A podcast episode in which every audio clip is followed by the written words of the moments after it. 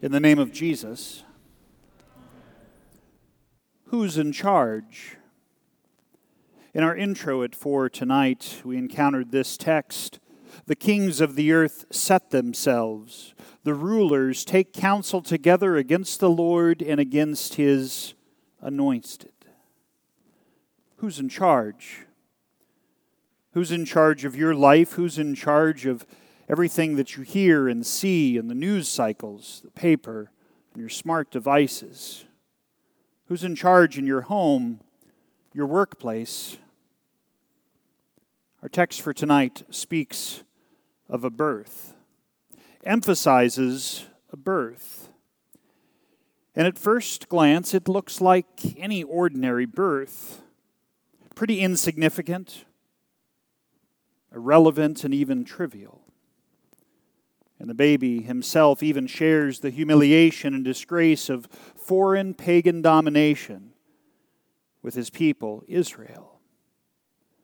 It seems that those who are in charge are actually the Roman Emperor Augustus and the Roman governor Quirinius. They, after all, decree the place of his birth. It's because of the census that has been called that they have to make that long, arduous journey down to, well, a place where there's just no room for them. Jesus, it appears from the very beginning of his life, has nowhere to lay his head, no room for him in the inn. And it looks like any other normal, humble birth. It looks like the powers that be are truly in charge. And Jesus, well, he just suffers with all the rest of us little folk. He lies in a cradle, unlike any other, except his cradle is even more humble a manger, a feeding trough. And like any other ordinary Jewish baby, he is wrapped in swaddling cloths. However, a closer reading of the text and the rest of Holy Scripture reveals that this Jesus is not like any poor Jewish baby. His father is not Joseph. His father is the first person of the Trinity, God the Father. Jesus is the second person of the Trinity and is begotten from the Father from all eternity. You see, this little baby Jesus in our manger scenes is God in the flesh. Secondly, his mother is a virgin. Yes, that's right. Mary is a virgin. Just as the prophet Isaiah promised, the virgin will be with child and will give birth to a son. And so, baby Jesus was really anything but ordinary conceived not by a man, not by Joseph, but by the Holy Spirit sent by the Father. And when Gabriel preached the Father's word in Mary's ears, in, other words, when he preached a sermon, Jesus was conceived. Who's really in charge now? Whose word bears with it the power to create and sustain life? And let's not forget, for those of you that were there last week in Sunday Bible class, we studied and rejoiced that the Holy Spirit always bears witness to Jesus and gives glory to Jesus and to Him alone. The Holy Spirit is all about Jesus, He's all in for Jesus. Why? Because Jesus, the second person of the Trinity, takes on human flesh and saviors the world by his death on the cross. And so now it's time, this holy eve, it's time to give birth to baby Jesus. And so Jesus is born of the Virgin Mary. But again, this is all God's work not the Roman emperor, not the governor, nor you. It's all about God's giving for you, for your salvation.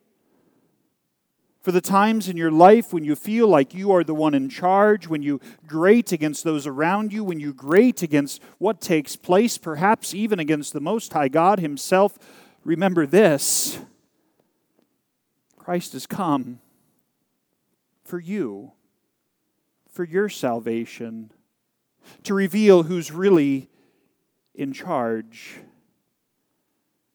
And yes, it all looks so trifling both this birth and all the other stuff that's occupying your thoughts this night. Perhaps even so unimportant, but it's not. The truth that we rejoice and sing of this night is wondrous, is magnificent.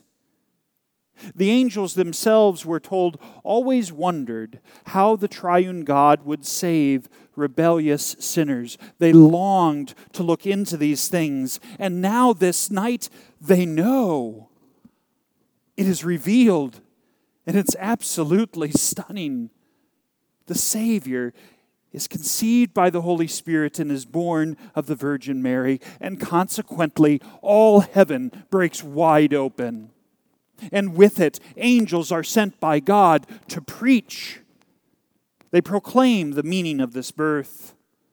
And the gist? It's pretty simple. Hashtag this if you want. Baby Jesus, born of the Virgin Mary, is God's gift to save sinners, to save you. You cannot save yourself. And so, this is what it takes for God to save you and all sinners.